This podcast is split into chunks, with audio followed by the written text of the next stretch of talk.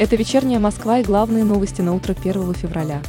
Генеральная прокуратура России подготовит предложение об аннулировании ошибочных штрафов с камер для водителей по итогам проверки работы комплексов автоматической фиксации в 2021 году. Об этом сообщает газета «Коммерсант». Сообщается, что во многих регионах камеры на дорогах по-прежнему иногда используют не для профилактики нарушений, а в целях получения дополнительных доходов региональными органами власти и предпринимателями. Соединенные Штаты Америки получили от России письменный ответ на свое предложение по деэскалации ситуации на Украине. Представитель американского дипведомства назвал непродуктивными ведение переговоров в публичном пространстве и заявил, что США оставят на усмотрение России возможность обсуждения этого ответа.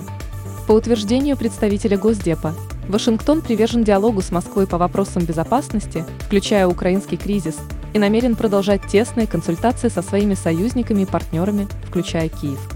Один из крупнейших в России производителей молочной продукции уведомил ритейлеров о повышении цен на часть ассортимент в среднем на 9,9% с февраля текущего года из-за роста себестоимости продукции. В компании отмечают, что цены на биржевые молочные продукты в декабре прошлого года достигли максимальных значений. Этот фактор сказался и на российском рынке. В России с 1 февраля на 8,4% увеличили размер социальных выплат и пособий. Изменения, в частности, затронули сумму материнского капитала, детских пособий, декретных выплат, а также пенсии.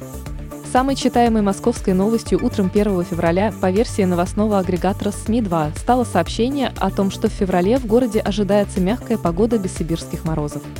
Среднемесячная температура составит около минус 5 градусов.